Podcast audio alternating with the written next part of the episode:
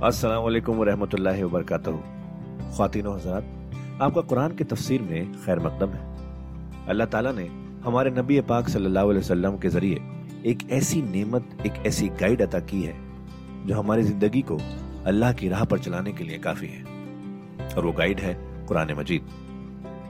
हम सब ये तो जानते ही हैं कि कुरान पढ़ना कितना सवाब का काम है, कितनी नेकियाँ मिलती हैं, और हो भी क्यों ना अल्लाह के अपने अल्फाज जो है पर क्या हमने कभी ये रुक कर सोचा कि कुरान को समझ कर पढ़ने की भी ज़रूरत है? इसलिए हब हब आपके लिए लेकर आया है एक ऐसा पॉडकास्ट जो कुरान की तफसीर समझाने में मदद करेगा। इस पॉडकास्ट का नाम है Tafsir Quran with doctor Israr Ahmad. तो आइए हम सब मिलकर डॉक्टर इसरार के ज़रिए की गई इस कुरान की तफसीर को सुने और अल्लाह की राह पर चलने का वादा करें। हर ग्रुप का एक मरकजी है मसलन, पहले ग्रुप का मरकजी मजमून शरीयत है। सूरह फातिहा में एहजरस सिरात मुस्तकीम। ए अल्लाह, हमें सीधा राह दिखा, सीधे रास्ते की हिदायत बख्श। अब वो सीधा रास्ता क्या है? शरीयत खुदाबंदी, शरीयत इलाही। और शरीयत मुकम्मल हो जाती है इन चार सूरतों में। शरीयत मोहम्मदी का जो ब्लू प्रिंट है इब्तदाई खाका जो है, वो आपको सूरह बकरा में मिलेगा, और उसकी जो तकमीली सूरतें हैं, तकमीली अहकाम है, वो सूरह मायदा। इसके अलावा इस ग्रुप में जो ज़्यादा ज़ोर है, वो सबका उम्मत मुस्लिमा से गुफ्त शनीद। सबका उम्मत मुस्लिमा में यहूदी और नसारा दोनों शामिल है। अब इन पर जिरह भी है, इन पर तनकीद भी है, इनको मलामत भी है इनको उनकी करारदाद जुर्म उनके खिलाफ जो है वो भी दी गई है। और फिर यह कि उनको माजूल करके और नई उम्मत को इस मकाम पर नस्म करने का ऐलान है और उनको बड़ी जोरदार दावत है कि अब मोहम्मद पर ईमान लाओ और कुरान पर ईमान लाओ सल्लल्लाहु अलैहि वसल्लम। ये पहला ग्रुप है।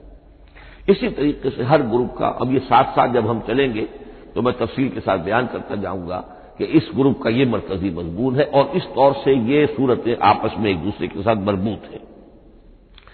इन ग्रुपों में आपने देखा होगा कि पहले और आखिरी ग्रुप, इनकी एक रेसिप्रोकल सी सूरत है कि पहले ग्रुप में मक्की सूरत सिर्फ़ एक छोटी सी और मदनी सूरतें चार, छह पारे से जायद पर फैली। जबकि आखिरी ग्रुप में सारे दोनों पारे जो है सूर्य मुल्क से शुरू होकर मक्की सूरतों पर मुश्तमिल है। आखिर में आकर छोटी छोटी सूरतें, वो मदनियात है। ये एक दूसरे के बिल्कुल रेसिप्रोकल है। कॉन्वर्ट्स लेकिन दूसरा ग्रुप इधर से और दूसरा उधर से, यानी छठा, ये बड़े मुतवाजिन है। दो सूरतें मक्की, दो मदनी। और उधर सात सूरतें मक्की और दस मदनी। लेकिन सात सूरतें जो है, वो तीन तीन रुकुओं की है। उनमें से एक चार रुकुओं की भी है। और अक्सर व बेशतर वो जो दूसरी है, वो दो दो रुकुओं की है, तकरीबन मुतबादल बनती है। तो दरमियान में जो है, उनमें जो मदनी सूरतों का हिस्सा बहुत कम है, अक्सर व बेशतर जो है, वो मक्की सूरतें हैं। इन मक्की सूरतों के अंदर भी जो छह ग्रुप तकरीबन बनते हैं, इसलिए कि पहली ग्रुप के अंदर तो मक्की सूरत सिर्फ़ सूरह फातिहा है। तो इनमें से पहले दो ग्रुपों में रिसालत का मजमून मरकजी मजमून दरमियानी दो ग्रुपों में तोहीद का मजमून, मरकजी मजमून है। आखिरी दो ग्रुपों में इंजार आखिरत का मजमून, मरकजी मजमून है। आखिरी सूरतें आपको मालूम है, सूरह काफ से शुरू होकर तो फिर ये इंजार आखिरत जो है इन सब का मरकजी मजमून है। मदनी कुरान जो है, ये भी आप नोट कर लीजिए कि कुल कुरान का एक तिहाई है, तकरीबन। और उस एक तिहाई का दो तिहाई पूरा का पूरा पहले ग्रुप में आ गया है। सूरह बकरा, सूरह आल इमरान, सूरह निसा, सूरह मायदा। बाकी तो फिर जाके सूरह अहजाब, सूरह निसा, फिर तीन छोटी सूरतें, फिर आखिर में दो बहुत छोटी छोटी सूरतें, सूरह अनफाल और सूरह तौबा। लेकिन ये कि ये दो तिहाई जो है, मदनी कुरान का हजूम बिल्कुल पहले ही इस ग्रुप के अंदर आ गया है। इसकी भी हिकमत है क्यों मदनी सूरतों को पहले रखा गया? मेरे इल्म में नहीं है कि इस मौजू पर किसी शख्स ने गुफ्तगु की हो सिवाय मोहम्मद मालमड्यूक पिकथाल के। मेरे इल्म की हद तक हो सकता है कि किसी और मुफसर ने, किसी और, किसी मुहक्क ने कोई बात कही हो, उससे भी ज़्यादा वजनी कही हो, लेकिन मेरे इल्म की हद तक मालमड्यूक पिकथाल ने जो तर्जुमा किया है अंग्रेज़ी में, उसके दिबाचे में इस मौजू पर गुफ्तु की है, बड़ी, बहुत ही उम्दा बात कही है। उन्होंने कहा कि जब यह कुरान नाजिल हो रहा था तो असल अहमियत ईमान की थी। पहले लोग ईमान लाए, और फिर जो ईमान लाए, उनको फिर अहकाम दिए गए कि ये करो और ये न करो, ये हलाल है, ये हराम है, ये फ़र्ज़ है, वगैरह वगैरह।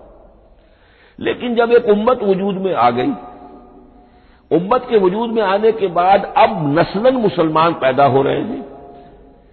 इनके यहाँ अब ज़रूरत पहले इस्लाम की है। चाहे बच्चा छोटा ही है, पहले उसे आकाम सिखाए जाएँगे। बच्चा छोटा ही है, नमाज़ पढ़नी सिखाई जाएगी। बच्चा छोटा ही है, रोजा रखना सिखाया जाएगा। तो उम्मत के इस तरह तश्कील पा जाने के बाद, अब असल अहमियत जो है, वो अहकाम की हो गई है। अहकाम अब मुकदम है। और ईमान का मामला जो है, वो उसके बाद मुअखर है। कोई शख्स बालिग होगा, जहीन होगा, फतीन होगा, गौर फ़िक्र की सलाहियत से अगर अल्लाह ताला ने उसे बहरावर किया होगा, फिर वो हकीकत ईमान तक रसाई हासिल करेगा। वरना यह है कि आम एक मुसलमान जो है, उसे जहाँ तक अहकाम का ताल्लुक है, उन पर तो अमल करना ही है। तो ये बड़ी मैं समझता हूँ कि जहानत पर मबनी बात है कि जो मोहम्मद मालमल्यूक पिथाल ने कही है और मुझे उससे इतफाक है। अब आइए अगला मामला, अगली बहस, अगला मौजू। कुरान का मौजू क्या है? क्या कुरान फलसफे की किताब है? साइंस की किताब है? क्या ये जियोलॉजी की किताब है? फिजिक्स की किताब है? किस चीज़ की किताब है? तो पहली बात यह समझिए, कुरान का मौजू है इंसान। लेकिन इंसान की एनाटॉमी नहीं, इंसान की फिजियोलॉजी नहीं, इंसान की एंथ्रोपोलॉजी नहीं, कुछ नहीं। इंसान की हिदायत। ये हिदायत का लफ्ज बुनियादी है कुरान मजीद के लिए। चुनाचे देखिए, जरा नोट कर दीजिए, सूरह बकरा के शुरू ही में, हुदल मुत्तकीन फिर उसके वस्त में, हुदल लिन्नास।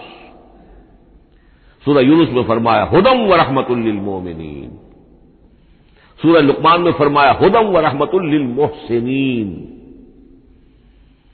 सूरत बकरा और नमल में फरमाया, हुदम व बुशरा लिलमोमिनीन। आल इमरान में, वह मौजतुल्लिलमुत्तकीन हुदम व मौजतुल्लिलमुत्तकीन फिर तीन मरतबा, अल हुदा, हुवल्लजी अरसल रसूल बिल हुदा व दीन हक अलदीन कुल्ली। अल हुदा, हुदन नकेरा है, अल हुदा मारफा हो गया। यानी हिदायत कामला, हिदायत ताम्मा, हिदायत अबदी। इसी तरह सूरत नज्म में फरमाया वलक जाहुम रब हिमुल हुदा। सूरत जिन में वन्ना लम्मा समय नल हुदा आमन्ना भी सूरह बनी इसराइल में बमामन अन्नासा यू मेनू इजाहमुल हुदा। सूरह बनी इसराइल में भी ये अल्फाज आए, सूरह कहफ में भी आए। तो कुरान का मौजू है हिदायत। और इसको अब ध्यान में रखिए कि इंसान के इल्म के दो गोशे हैं। इल्म इंसानी दो हिस्सों में मुंकसिम है। एक हिस्सा है फ़िज़िकल वर्ल्ड का इल्म, जो हवास के ज़रिए से हासिल होता है। मादी हकायक, उनका इल्म। हवा से खबसा हमारा देखना, सुनना, सूंघना, चखना, छूना, ये तमाम सलाहियतें हैं। इनसे कुछ मालूम हासिल होती हैं और अक्ल का ये कंप्यूटर उनको प्रोसेस करता है। उससे नताई निकालता है। नताई निकाल के स्टोर कर लेता है। फिर मजीद कोई मालूम हवास के ज़रिए से हासिल होती है। अब उनको वो फिर प्रोसेस करके जो साबित मेमोरी स्टोर्ड है, उसके साथ रिकनसाइल करके कोई और नतीजा अखज करता है। इस तरह रफ्ता रफ्ता रफ्ता रफ्ता इंसान का ये इल्म बढ़ता चला जा रहा और हम नहीं कह सकते कि अभी और कहाँ तक जाएगा। आज से चंद सौ साल पहले भी इंसान तस्वुर नहीं कर सकता था कि इंसानी इल्म वहाँ पहुँच जाएगा जहाँ आज पहुँच चुका है। इस इल्म का वहीं से कोई ताल्लुक नहीं। इस इल्म का ताल्लुक है, उन इल्म असमा से जो हज़रत आदम में वलीयत कर दिए गए थे बिल्कुल शुरू में। सूरह बकरा का चौथा रुकू जो है, उसके शुरू में ज़िक्र है, वह अल्लमा आदम असमा कुल्ला अल्लाह ने आदम को तमाम नाम सिखा दिए। और उसके आखिर में ज़िक्र है, जब आदम को और हवा को हुक्म दिया गया कि अब ज़मीन में जाकर और वहाँ का चार्ज संभालो तो फरमाया व इम्मा याती नकुम मिन्नी होदन, फमन तबया हुदाया फला खौफुन वला ज़रूर वो इल्म हिदायत है। ये दो चीज़ें बिल्कुल अलहदा है। इल्म असमा दर हकीकत यूँ समझिए कि जैसे आम की गुठली में पूरा आम का दरख्त होता है, वही तो गुठली है जो आप ज़मीन में दबाते हैं। फिर अगर पानी वहाँ पड़ता है, ज़मीन में रुईदगी भी है, वो गुठली फटेगी, वो जो उसमें से दो पत्ते निकलेंगे, वो पत्ते ऊपर बढ़ेंगे, दरख्त बनेगा, वो पूरा दरख्त जो है आम की गुठली में मौजूद था। सिर्फ़ उसे पूरा दरख्त बनने में दो साल, तीन साल, चार साल लगेंगे। लेकिन दरख्त मौजूद था। पोटेंशियली बिलकुवा पूरा दरख्त आम की गुठली में मौजूद था। एक्चुअली बिल फेल वो आम का दरख्त जो है कई साल के अंदर वजूद में आया। वह नहीं यह मामला है, कुल मादी हकाइक का कुल इल्म हज़रत आदम सलाम के वजूद में वदियत कर दिया गया पोटेंशियली अब उसकी एक्सफोलिएशन हो रही है, वो बढ़ता जा रहा है बरगोबार ला रहा है। और ये इल्म जो है इसका ताल्लुक जैसा कि मैंने अर्ज़ किया, आसमानी हिदायत से नहीं है। अब ये खुद रो पौधा है बढ़ता चला जा रहा है। और कहाँ तक पहुंचेगा? अल्लामा इकबाल ने सही ताबीर की है उरूज आदम खाकी से अंजुम सह में जाते हैं कि ये टूटा हुआ तारा महे कामिल न बन जाए। अल्लामा की ज़िंदगी में तो इंसान ने चाँद पर कदम नहीं रखा था। लेकिन यह कि अब तो चाँद पर कदम रखकर इंसान आ चुका तो उरूज आदम खाकी से अंजुम सहमे जाते हैं कि यह टूटा हुआ तारा मह काबिल न बन जाए। यह है इंसानी इल्म। इस इंसानी इल्म के साथ अगर वो इल्म वही इल्म हिदायत न हो तो ये इल्म जो है बजाय खैर के शर बन जाता है। आज वो शैतानी कुवत बन चुका है वो इल्म। हलाकत का सामान बन चुका है। तबाही का ज़रिया बन चुका है। लेकिन इसके साथ दूसरी बात ज़रूरी थी, जो कि वही के ज़रिए से आने वाला इल्म था। फैम्मा याती होदन, फमन तबया हुदाया, फला खौफुन ये इल्मुल हिदायत जो है, ये दर हकीकत कुरान हकीम में आकर मुकम्मल हो गया इसके लिए भी मैं चाहता हूँ कि बात आप समझ लें। इसमें जो इर्तका हुआ है, पहली किताबें नाजिल हुई उनमें भी हुदन तो थी। कल भी मैंने आपको आज सुनाई थी सूर्य मायदा की। इन्ना अंजल तौरा फीहा हुदम व नूर। हमने तौरात नाजिल की थी। उसमें हिदायत भी थी, नूर भी था। उसी रुकू में, सातवां रुकू है वो सूर्य मायदा का, इंजील के बारे में फ़ी है हुदम व नूर। उसमें भी हुदन भी थी, हिदायत भी थी, नूर भी था। लेकिन ये हिदायत और ये नूर दर्जा बदर्जा तरक्की कर रहा है। यहाँ तक कि कामिल हुआ है, कुरान में आकर अल हुदा बन गया है। अब ये हुदन नहीं अल हुदा कामिल हिदायतनामा, उसकी वजह क्या है? देखिए, एक बच्चे को अगर आप तालीम देना चाहते हैं तो उसकी जहनी सतह को मलूज रखे बगैर तो नहीं दे सकते। आप चाहे पीएचडी उस्ताद रख दें किसी बच्चे के लिए बच्चा भी प्राइमरी की तालीम पा रहा है, वो पीएचडी का उस्ताद क्या कुछ पिला देगा उसको, क्या पढ़ा देगा उसको? उसकी अपनी इस्तेदाद जो है अभी इतनी कम है कि उसी की मुनासबत से उसे तालीम दी जाएगी। रफ्ता रफ्ता वो आगे बढ़ेगा। यहाँ तक कि वो अपने पूरी अक्ल के और शूर की पूरी शिद्दत और कुत को पहुँच जाएगा, बलूगत को पहुँच जाएगा, अब उसे आखिरी पढ़ाया जाएगा। अब उसे फलसफा पढ़ाया जाएगा। पहले वो हिस्ट्री पढ़ रहा था, अब फिलोसफी ऑफ़ हिस्ट्री पढ़ेगा। इस हवाले से तदरीजन। अल्लाह ताला ने तौरात में सिर्फ़ अहकाम है, हिकमत है ही नहीं। इंजील में हिकमत है, अहकाम है ही नहीं। दोनों मिलकर एक बात को मुकम्मल करती हैं। तौरात में सिर्फ़ अहकाम है, हिकमत है ही नहीं। जैसे कि मैंने अर्ज़ किया था, बच्चे को आप बता देते हैं, भाई, रोजा टूट जाता है। इस तरीके से रोज़े का मतलब यह है अब दिन भर खाना कुछ नहीं है, चाहे बच्चा अभी छह साल का है, सात साल का है, आठ साल का है, आप बता रहे अहकाम तो दे दिए जाए। ये करो, ये न करो, ये डूज है, ये डोंट्स है। तो अहकाम अशरा दी टेन कमांडमेंट्स अहकाम दिए गए हिकमत नहीं, अभी हिकमत का तहमुल उनके लिए मुमकिन नहीं था। अभी वो अहद तफूलियत है नौ इंसानी का। यूँ समझिए कि आज से साढ़े तीन हज़ार साल कबल का इंसान। चौदह सौ कबल मसीह में तौरात दी गई है हज़रत मूसा सलाम को। अब ये दो हज़ार मसीह आने वाला है तो चौंतीस सौ साल पहले की बात है तो इंसानी जहन अभी जिस सतह पर था। यहाँ तक कि दो हज़ार साल पहले हज़रत हज़रत मसीह सलाम के भी अल्फाज इंजील में मौजूद हैं, अब भी मौजूद हैं। अपने हवारीन से आपने फरमाया था, अभी मुझे तुमसे और भी बहुत सी बातें कहनी थी, मगर अभी तुम उनका तहमुल नहीं कर सकोगे। जब वो फारकलीत आएगा तो तुम्हें सब कुछ बताएगा। ये पेशें गोई थी मोहम्मद रसूलुल्लाह सल्लल्लाहु अभी तुम तहमुल नहीं कर सकते। अभी 600 बरस और चाहिए तुम्हारी जहनी बलोगत के लिए। तो अलहुदा मुकम्मल हुआ है कुरान हकीम में आकर। अलबत्ता एक नुकता इसमें नोट कीजिए। कुरान मजीद अगरचे किताब हिदायत है, साइंस की किताब नहीं है। लेकिन इसमें साइंटिफिक फिनोमिना की तरफ़ इशारे मौजूद हैं।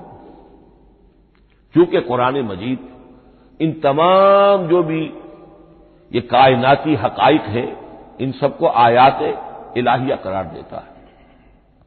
इन नफी खल खल्क समावात वर्ज वख्तिलाफिल वन्नहार वल फुल्किल्लती तजरी फिल बहर बिमायन फाउन्नास वमा अंदरमिन समा इन फाहिया बिहिल अर्द बाद मौतिहा व बसफिया मिन कुल्ल दाबतिन व तसरीफ रिया है व सहाबिल मुसखर बैन समाए वल अर्द लायातिल कौमी आकिलून ये सब निशानियाँ हैं अल्लाह की।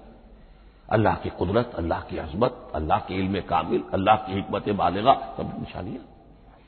तो ये जो फ़िज़िकल फिनोमिना है, इनकी तरफ़ कुरान रेफर करता है। बाज हकाइक वो है कि जिनका ताल्लुक एस्ट्रोनॉमी से कुल्लुन फ़ी फलकी यसमहून। ये तमाम अजराम समाविया जो है, ये अपने अपने मदार में तैर रहे हैं। मालूम हुआ हर शय हरकत में है इंसान पर तो एक दौर ऐसा गुजरा है, वो ये समझता था ज़मीन साकिन है और सूरज हरकत कर रहा है। फिर एक दौर आया, कहा, नहीं नहीं, सूरज साकिन है, ज़मीन हरकत करती है, उसके लिए चक्कर लगाती है। और आज हमें मालूम हुआ हर शय हरकत में, हर शय। सूरज का भी अपना एक मदार है, उसमें वो हरकत कर रहा है, अपने पूरे कुलबे को लेकर। ये पूरा सोलर सिस्टम उसका कुलबा है, इस पूरे कुलबे को लेकर, वो भी एक मदार में हरकत कर रहा है। तो मालूम हुआ कुल फ़ी फलकी यसमहूर अब ये कुल का नफ्स, जिस तरह मुनक्का होकर, जिस तरह मुबरहन होकर जिस शान के साथ आज वो अवैदा हुआ है वाजे हुआ है, आज से पहले इंसान को मालूम नहीं था। तो ये जो फ़िज़िकल फिनोमिना है, जिनकी तरफ़ कुरान मजीद रेफर करता है, ये अगरचे कुरान का असल मौजू नहीं है। लेकिन एक बात जान लीजिए कि कुरान मजीद में इन फ़िज़िकल फिनोमिना के बारे में जो बात कही गई है, वो गलत नहीं हो सकती। और ये वो हकीकत है कि जो इस दौर में आकर इतनी वाजे हुई है आपने नाम सुना होगा डॉक्टर मॉरिस मुकाई का। ये फ्रांसीसी सर्जन थे, उन्होंने मुताला किया कंपेरेटिव स्टडी की। कुरान, बाइबल दोनों की। बाइबल से मुराद ओल्ड टेस्टमेंट न्यू टेस्टमेंट दोनों।